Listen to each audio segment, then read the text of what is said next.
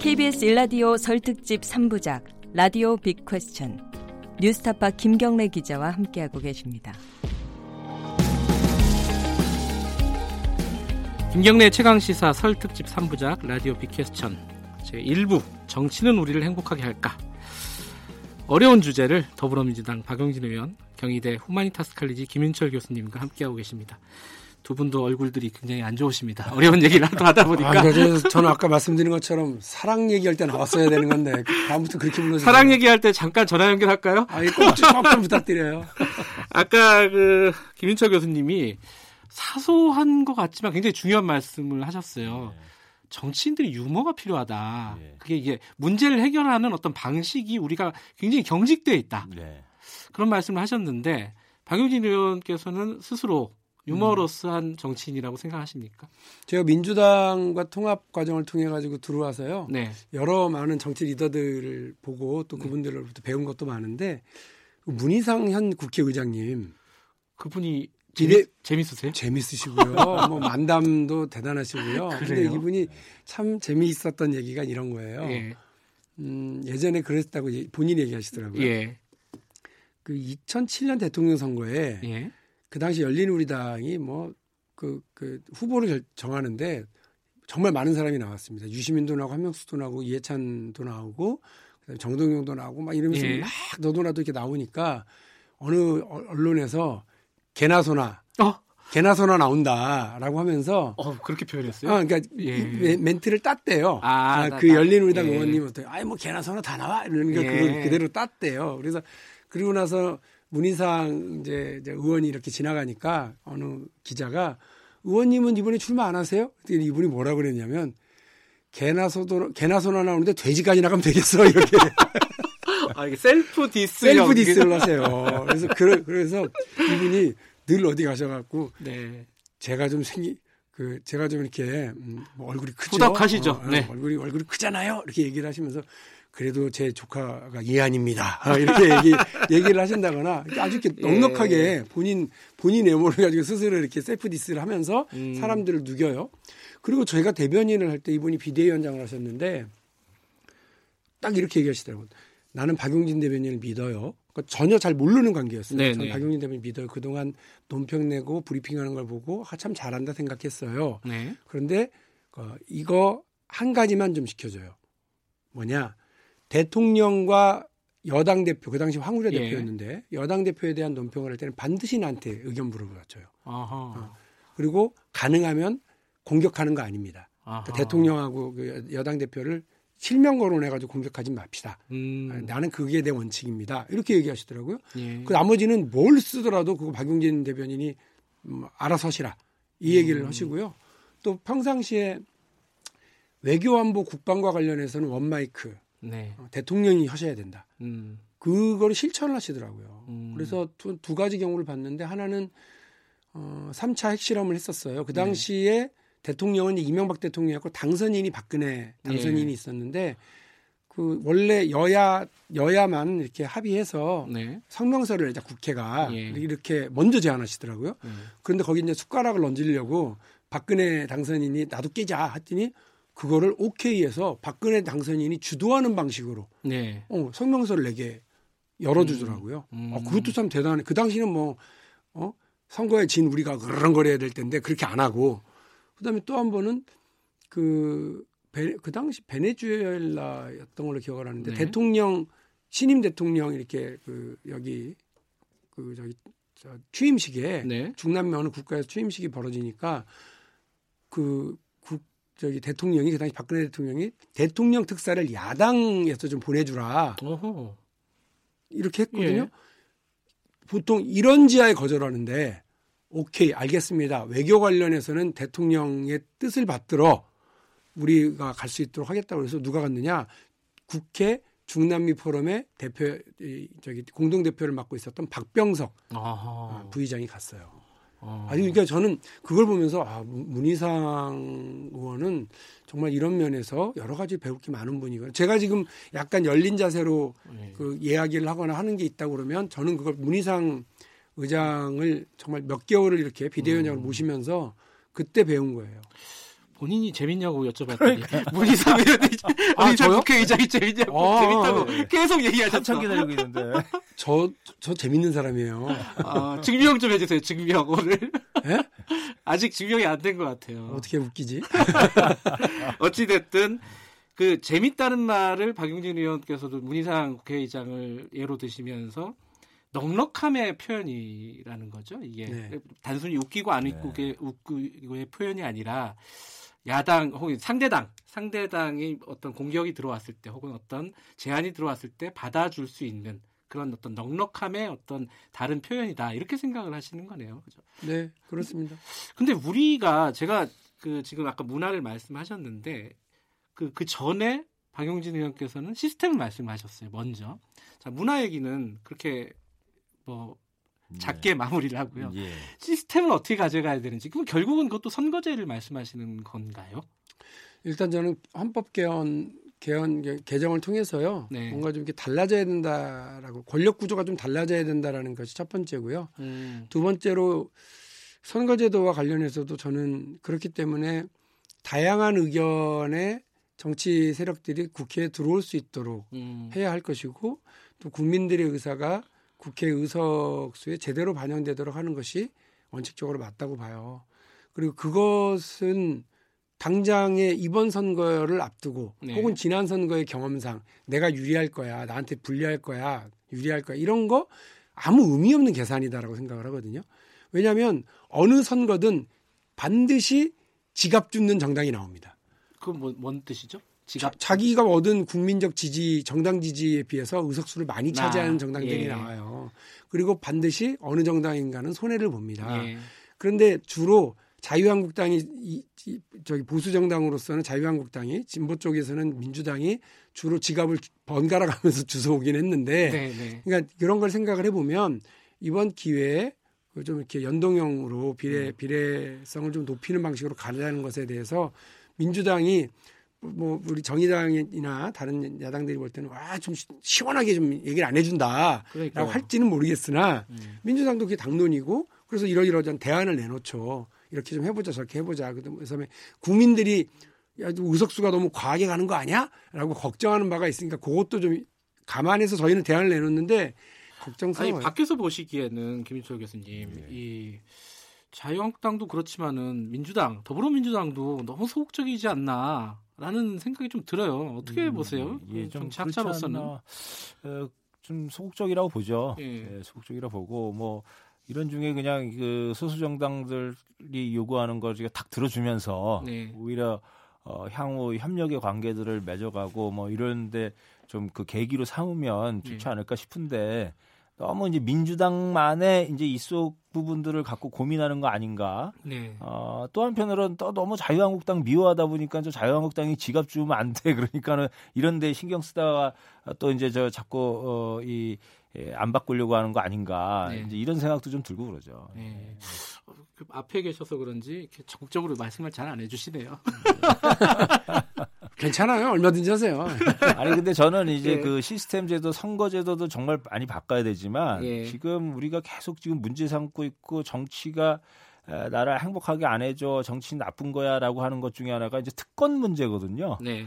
근데 이 국회의원들 특권 문제 중에서 이제 그 여러 가지 아까 뭐 잠깐 문화적 얘기도 나왔습니다만 이 문화를 바꿔내는 제도적 개혁들도 필요해요. 그게 뭐냐면 특권의 행사라든지 네. 뭐 막말부터 이런 이제 굉장히 행동의 규범도 이제 문제 있는 거라든지 이런 걸 이제 좀 사회적으로 압박하고 바꿔낼 수 있는 제도가 실제 지금 윤리특기 특별위원회라든지 네. 이런 제도들이 있거든요. 근데 이 제도가 너무 지금 그 유명무실하게 만들어 놨어요. 음. 어, 그래서 뭐 특히 이해 당사자 문제 같은 지금 이해 충돌 문제 같은 것도 이게 국회의원의 윤리에 맞느냐 안 맞느냐라고 하는 부분으로서 좀 제어할 수 있는 장치는 예. 있는 겁니다. 근데 그걸 이제 아주 실제적으로 영향을 줄 수 있게끔 만드는 게 필요한데 예. 이런 이제 제도 개선에서도 좀 신경을 좀 써야 되는데 너무 선거 제도에만 몰려 있어서는 안 된다. 지금 우리 정치를 좋게 하는 여러 방법 중에 예. 예그 선거제도 있지만 그런 국회 윤리 방법도 그 윤리나 이런 부분들을 강화하는 예. 이런 방법도 있고 저는 또 한편 이런 생각도 있는 건데요. 그런 게 동반되지 않으면 선거제도 바꾸면요 좋은 세력이 또 들어와야 되는 거거든요. 예. 근데 아무나 다 들어와라 그러면 뭐 정치 시끄러워지는 거예요. 지금 유럽이나 라틴이나 이거 우리가 보면 극우 정당이나 이런 그 아주 지금 막 득세하고 있지 않습니까? 이제 이런 부분들을까지 고려했을 때 선거제도가 진짜 바람직하고 정치를 좋게 하는 효과로 가져오려면 또 어떤 게 필요한가 이것도 사실 고민해봐야 된다 저는 좀 이야기를 하고 싶죠. 음, 이게 지금 특권 말씀을 하셔가지고 생각 떠오르는 게 예천군 사건 있잖아요. 네네. 예천군 군의회죠. 그게 어, 보통 청취자 여러분들, 그러니까 국민들은 어떤 생각이 들 거라고 생각이 되냐면은 이 국회 중앙 국회 대한민국 국회를 떠올리게 하는 사건인 것 같아요. 음. 작은 군 의회에 벌어지는 굉장히 특이한 사건이긴 하지만 그걸 보면서 아니 결국은 군의회가 저렇듯이 대한민국 국회 전체도 마찬가지 아니냐. 그러니까 이게 일반 정치에 대한 일반 혐오죠. 그런 게 분명히 저는 그, 그 뉴스를 음. 보는 사람들 머릿속에 각인이 됐을 거라고 봐요. 네.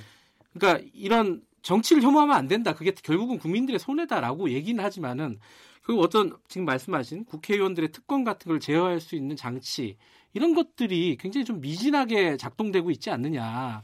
이 부분은 좀, 좀 고쳐야 되지 않나라는 생각이 계속 들거든요. 그, 뭐, 현역 국회의원이시니까 박용진 의원께서 좀 말씀을 해 주시죠. 근데 국회의원 특권이라고 이야기하는 것들 중에서 도대체 어떤 걸 내려놓으라고 하는 거냐. 음. 근데 사실 딱 부러지게 지적하는 게 없던데 그 시민단체들 이런 말씀을 들어봐도 네.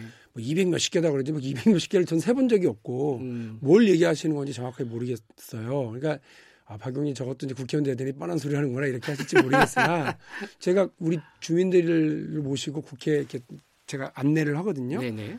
늘 드리는 말씀이 국회 로텐더홀에서 제1회의장 본회의장 맞은편에 네. 제2회의장 예결위원장을 예, 예, 예결위 회의장을 이제 가리키면서 여기가 국회의 상징, 여기가 국회의원의 특권을 상징하는 곳이다. 네. 왜? 법과 돈, 국민이 위임한 법의 법을 의결하는 장소와 그리고 예산을 심사하는 곳, 바로 여기에 다 있다. 음. 나머지 특권은 이 이 두 가지를 위해서 존재하는 거지. 이걸 못하면 다 의미 없는 거다라 말씀을 네. 드리는데 실제로 국회의원 특권 뭐 이러면서 막 없애는 것들 중에 가장 잘했다고 국민들이 보시는 게 그 연금을 없애는 거였어요. 음. 근데 국회의원들은 단 하루만 국회의원을 해도 100만 원씩 연금을 받아가는 이 황당한 경우를 지적을 했는데 결론적으로는 국회의원은 이제 누구도 누구도 연금을 못 받아요. 아하. 그건 과연 맞나요? 음. 가령 이제 저처럼 그러면 뭐 가진 재산도 없고 어머니 아버지나 장인 장모도 다 부자가 아닌 경우에 어떻게 하는 거냐, 어떻게 노후를 생각해야 되냐, 네. 뭐 이런 고민들을 하게 되죠. 뭐 국민연금 저도 이제 붙고 있습니다만 그 이제 그 국회의원들에 대한 어떤 가차 없는 네. 예, 뭐저 저, 이런 문제에 대해서도 고민을 좀 해봐야 될 것 같고요. 다만 그 부당한 특혜 네. 불필요 일은 안 하면서 누리려고만 하는 것들은 뭐 저는 당연히 음. 이런 부분에 대해서는 가차 없이 해야 될 텐데 이거 은근히 이런 이런 문제가 국회의원과 정치 전반에 대한 공격으로 네네. 가는 것은 오히려 나쁜 결과를 낳을 수도 있다. 음. 그래서 제가 국회의원 아닐 때 네. 국회의원 아닐 때 그 국회의원 뭐 세비 깎아버려라 네. 이렇게 얘기할 때 늘 했던 말이 있습니다. 뭐냐면 국회의원 세비를 지급하라라고 하는 얘기가요. 저기 제 기억이 맞습니까? 차티스트 운동? 예. 음. 영국 영국이 예. 그, 근대 민주주의의 가장 기반이었던 어떤 저 아래로부터의 민주주의 운동인데 여섯 번째인가 일곱 번째인가에 그 우리 노동자 대표에게 월급 전화가 있어요. 음흠. 왜냐하면 이 노동자들이 자기 대표를 뽑아서 의회를 구성하겠다고 막 이러니까 영국의 귀족들이 뭐라고 그러냐면 니네 여기 런던까지 와가지고 회의 참석하려고 하면 힘들잖아. 원래 정치라고 하는 건 말이야. 우리처럼 좀 가진 사람들 여유 있을 때 하는 거야. 음. 그러니까 오지 마, 오지 마. 네. 이렇게, 이렇게 되면서 정치 참여를 막았거든요. 네. 그런데 거기에 대해서 월급 줘라라고 하는 운동이 벌어졌어요. 만일에 국회의원도 월급 세비 삭감하고 이렇게 해서 가면 사실은 돈 많은 양반들 네. 먹고 살만한 분들이 참여하는 게 정치가 돼버려요. 음. 그러니까 저는 그렇게 하지 않고 헌신할 수 있고 준비가 되어 있고 실력 있는 사람들이 참여할 수 있도록 하기 위해서는 그만한 이런 것들은 필요하다. 그래서 음. 너무 막 막무가내로 세비는 삭감해라, 명예직으로 도, 도, 돌려라 이렇게 가는 거 어, 이제 오히려 이제 기득권 세력의 요구다 이렇게 봅니다. 박용진 의원께서 이제 억울함을 토로를 하셨습니다. 저라도 얘기... 논 제를 아주 그냥 묘하게 그냥 해서 제가 오늘 매맞을 각오 하고 저라도 이렇게 얘기를 아니, 좀 하는 거예요. 맞습니다. 지금 예, 저, 실제 예. 미국도 그렇지만 한국도 재헌의 때부터 누가 제일 국회의원 많이 당선됐나 보면 뭐 변호사 등 뭐 기업인 예. 뭐 등등이에요. 그래서 이제 돈 있고 여유로운 분들만 하시니까 네. 게다가 심지어 투표마저도 저 우리 OECD 조사 결과 보면요. 이 상위 20% 소득은요 투표율이 무려 100%예요. 얼머스트 음. 100%. 아 그런가요? 예. 근데 하위 20%는요 50%에서 한 70% 사이밖에 안 되거든요. 음. 이 격차가 굉장해요. 이게 저 어, OECD 회원 국가 평균은 한 7% 격차예요. 상위 예. 하위 소득 20%그 어, 격차가. 우린 30% 이상이 나는 거죠. 그러니까 그러니까 정치가 부자만 대변할 수밖에 없고 이런 식으로 되는 거예요. 그래서 음. 근데 이 투표도 왜 못하느냐? 여유가 없는 거거든요. 정치 지식이나 정보를 찾아보고. 그런데 뭐 국회의원 출마를 해서 정치를 해? 이건 뭐 아주 저 안 되는 상황인 네. 거죠. 근데 네. 이제 제가 말씀드렸던 아까 그 특권들은 지금 네. 국민들 다 알아요. 이게 언론이나 이런 데에서 조금 왜곡해서 그렇지 세비 주지 말라는 얘기 아니고요. 이제 화나서 그렇죠. 하는 얘기예요. 네. 너돈 받, 너 깎아. 이거 화가 나서 하는 그렇죠. 얘기고. 오해하지 그, 마십시오. 예, 줘야 된다는 얘기를 하는 건데 네. 제일 중요한 그 이 개선되어야 할 특권은 뭐냐면요. 우리 국회의원들은요 세비도 자기가 결정해요. 음. 또그 다음에 선거법 게임 규칙도 자기가 결정해요. 네. 예, 그 다음에 자기가 잘못한 거 징계할 건지 아닐 건지도 자기가 결정해요. 네. 그러니까 이런 결정권에 대한 시민들의 통제를 가능하게 하는 개선을 하라는 거죠. 예. 뭐돈 일하고 싶은데 돈 주지 말아라. 뭐그 다음에 배지 심지어 배지도 떼고 댕기라는 소리도 있거든요. 그리고 네. 이저 누가 그런 말씀 하시더라고요. 국회 들어갈 때 국회의원들은 이거 배지 달아서 폼 내고 저기 검문도 안 당하고 들어가는데 일반 시민은 저 서보세요. 뭐 가방 열어보세요. 해서 화나니까 배지 떼어주세요. 저는 그럴 게 아니라 나도 뺏지 달래요 이래야죠 국민들도. 근데 이제 우리가 자꾸 이제 미워서 화가 나서 이제 특권 어떻게 하라는 예. 거하고 어, 이거 조금 이제 구분해서 예. 너무 결정권을 독점하고 국민들 뜻에 안 따라도 안 혼날 수 있는 이런 예. 특권 이걸 음. 이제 바꿔라는 얘기입니다. 어, 요 정도로 타협을 하면 되겠습니까? 아, 예, 뭐, 예, 예. 넘어갈게요. 시민의 어떤 적절한 통제가 가능한 그게 바로 특권을 없애는 거다 이런 말씀이신데요. 어, 이게 무조건적으로 모든 거를 국회의원이 가지고 있는 권리, 권한, 그거는 뭐 당연히 입법권인데 그거를 침해할 정도로 뭔가를 없애자고 하는 거는 좀 무리한 것 같고 박용, 박용진 의원 말씀대로 어, 이게 한 거의 한 시간 반 얘기를 했어요. 입이 다 아픈데 음. 마지막으로 한 두 가지 정도만 예. 말씀을 드릴게요. 하나는 우리 작가님이 굉장히 어려운 말씀을 써주셨습니다. 이 좋은 정치인이란 무엇인가? 이게 이제 정치란 무엇인가로 출발을 했는데 사실 음. 좀 어렵잖아요 얘기가 좋은 정치인이란 무엇인가 근데 이제 박용진 의원님하고 김인철 교수님의 말씀을 듣고 싶은 게 어, 막스 베버 얘기를 아 이거 어려 어려운 얘기예요 막스 베버는 직업으로서의 정치를 네. 얘기했고 또 레닌을 생각하면 뭐 혁명가로서의 정치인 어, 또 자크 아탈리. 아, 저는 잘 모르는 분인데 네. 미테랑의 비서였다고 예. 하네요. 아, 교, 수님은 잘 네. 아시겠지만은 카리스마 경영 능력 이걸 정치인에 필요한 어떤 덕목으로 비전도 있습니다. 예, 그분 언급을 했다. 자, 이 박용진 의원님은 뭐 본인이 갖고 있는 거 말고 진짜 좋은 정치인이라면 어, 이런 거 지금 지금 21세기 어떤 정치인의 자질이 필요할까요? 어떤 자질의 정치인이 필요할까요? 저는 아까도 말씀드린 건데요. 네. 그러니까 1cm라도 세상을 변화시키려고 하는 사람이라고 봐요. 아, 그럼 이거 약간 좀 통합형인데요? 지금 말씀드린 거예요? 네, 그죠? 예, 네. 저는 뭐 진보에서 출발한 사람입니다만 네. 세상은 진보만으로 어, 진보만으로 채워져서는 안 되는 일이라고 아, 보고요. 네. 어쨌든 타협하고 변화시켜 나가는 쪽으로 음. 가야 된다고 보고 하나를 덧붙이자면 20대를 20대 청년들 을 예. 위한 정치로 기능을 해야 된다고 봐요. 음. 정치는 젊은 사람들을 위한 것이어야 되고 젊은 사람들에게 희망을 줄 수 있어야 되는데 지금 정치가 젊은 사람들에게 희망을 주고 있느냐를 들여다보면 네. 거의 낙제점이에요. 그런 음. 면에서 그 젊은 사람들이 가슴 뛰게 할 수 있는 사회를 만들어내기 위한 그리로 1cm 이동 되게 중요한 거라고 보고요. 그래서 그 참 신기한 것 중에 하나가 이 달팽이가 가만 보면 안 움직이는 것 같잖아요. 그렇죠. 근데 잠깐 딴 데보다 이렇게 쳐다보면 이만큼 가 있어요. 어. 그것도 흔적을 이렇게 축축한 걸 흔적을 쫙 남기면서 가고 예, 있어요. 예. 아, 저는 정치가 그런 꾸준함 그리고 음. 한 방향으로의 지속성 음. 그리고 그것을 담아내는 뭔가 이렇게, 그, 이렇게 묵직한 어, 음. 변화 이런 것들이었으면 좋겠고요. 그런 정치 그거를 각오하는 정치인 있잖아요. 그것 때문에 욕먹는 것도 각오하는 음. 그런 정치인이 훌륭한 정치인이라고 생각합니다. 아, 이 젊은 사람들이 가슴을 뛰게 할 수 있는 어떤 정책 비전을 제시할 수 있는 정치인 저는 그 20대들의 불을 땡기면 세상이 변화하는데 아주 훌륭한 엔진을 장착하게 된다고 봅니다. 아, 그러면 박용진 의원께서 아마 그런 정치인이 되시겠다 이런 어, 걸로 받아들이면 되겠죠 아마. 준비하고 있습니다. 아니 멘트도 준비가 되신 멘트 같아. 이게 너무 멋있잖아 이거. 달팽이 같은 정치인이 되겠다. 이거 굉장히 많이 하시던 말씀이신 거죠? 아니 늘뭐 예. 생각을 하고 있는. 예, 어, 이거, 이거, 괜찮은데요. 예. 이거 밀어보셔도 될 것 같아요. 달팽이 정치인. 아 예, 뭐 달팽이. 김인철 교수님은 예. 어떻게 보십니까? 정치인의 아, 자질. 아, 좀 기셨어요. 젊은이들 감동 주려면 이렇게 말 길게 하면 안 돼요. 글쎄 그렇더라고요. 아, 예. 좀 줄여볼게요. 예. 저는 저 박영진 의원 저 말씀하신 거이 어서 네. 예, 그 젊은 세대에 감동을 주는 정치인이 이제 중요하다 고 보는데 네. 그러려면 이제 어떻게 해야 되느냐? 아, 제가 보면 이런 이야기가 있거든요. 저 신영복 선생님 아버님께서 하신 얘기예요. 네. 이게 보니까 자식들이나 학생들은 부모나 선생 따르는 게 아니고 네.